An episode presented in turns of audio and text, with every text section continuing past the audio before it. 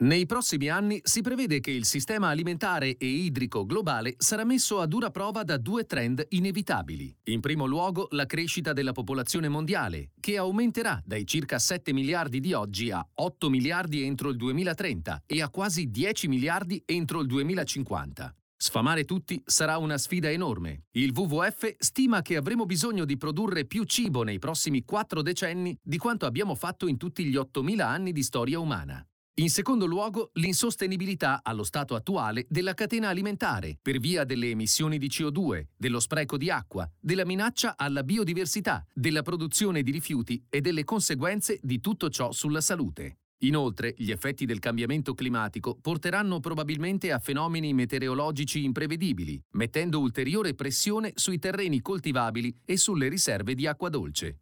L'intera filiera alimentare è responsabile di circa il 25% delle emissioni globali di gas serra e del 65% dell'utilizzo di acqua dolce, il che significa che è una dei principali responsabili del cambiamento climatico e dello stress idrico, oltre ad essere uno dei settori che ne sarà maggiormente impattato. Allo stesso modo, a questo settore viene ricondotto, direttamente o indirettamente, circa il 60% dei 2 miliardi di tonnellate di rifiuti prodotti ogni anno a livello globale.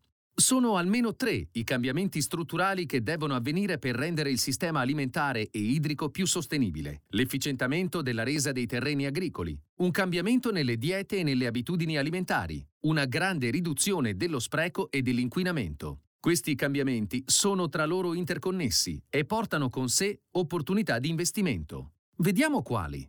Per prima cosa, la crescente popolazione mondiale ha bisogno di essere nutrita. Tuttavia, non possiamo semplicemente sfruttare più suolo. Infatti, data l'importanza degli alberi come deposito di anidride carbonica, potremmo aver bisogno di iniziare a riforestare la terra che è attualmente utilizzata per l'agricoltura. Per nutrire 10 miliardi di persone entro il 2050, la produzione agricola dovrà aumentare pur usando meno terra e allo stesso tempo riducendo la quantità di acqua utilizzata.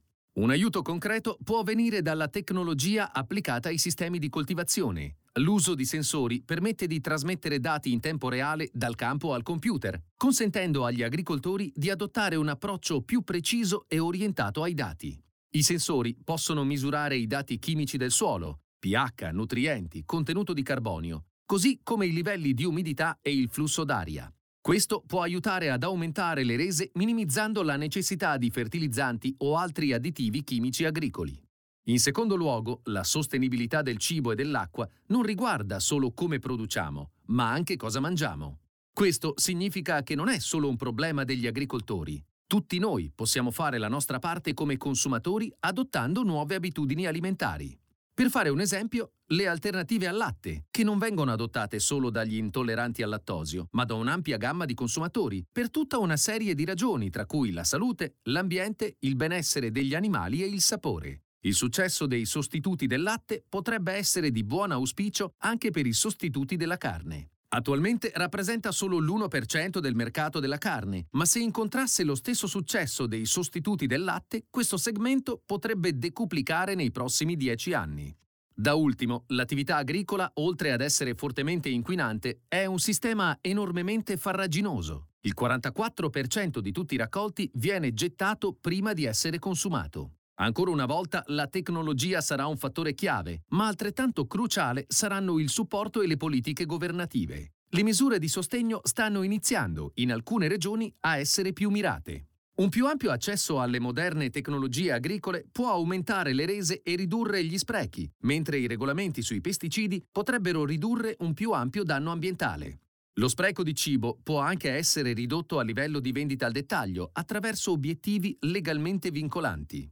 Tutto, dall'uso della terra all'alimentazione animale, alla produzione alimentare, alla lavorazione e alla tecnologia, al trasporto, alla vendita al dettaglio, all'imballaggio e al riciclaggio dei rifiuti, gioca un ruolo cruciale nella trasformazione del sistema nel suo complesso. Allo stesso modo, per quanto riguarda l'acqua, il controllo e la gestione, le attrezzature, il trattamento, il sistema idrico stesso dovranno cambiare drasticamente man mano che questa risorsa sarà sempre più scarsa. Stimiamo che siano necessari circa 30 trilioni di dollari per adeguare l'intero settore. Le conquiste in ambito tecnologico, i miglioramenti nelle abitudini dei consumatori, l'impegno dei governi nella promozione e difesa della salute e dell'ambiente indicano come il sistema alimentare e idrico sia all'inizio di una fase di cambiamento strutturale. E come investitori azionari vediamo il potenziale di rendimento che potrebbe derivare investendo in quelle aziende con i prodotti e le tecnologie utili e necessarie per rendere concreto questo cambiamento. Dal pezzo Una filiera alimentare sostenibile, perché il sistema attuale deve essere cambiato, di Mark Lacey, Head of Global Resource Equities, e Felix O'Day, Global Renewables Analyst, dell'11 ottobre 2021. La presente registrazione audio ha scopo meramente informativo e non deve essere intesa quale offerta o una sollecitazione ad acquistare o a vendere qualsivoglia tipo di strumento finanziario. Le opinioni e i pareri contenuti nel presente documento non rappresentano necessariamente la visione aziendale formulata in altre comunicazioni, strategie o comparti di Schröders. Per maggiori informazioni si consulti il sito www.schröders.it.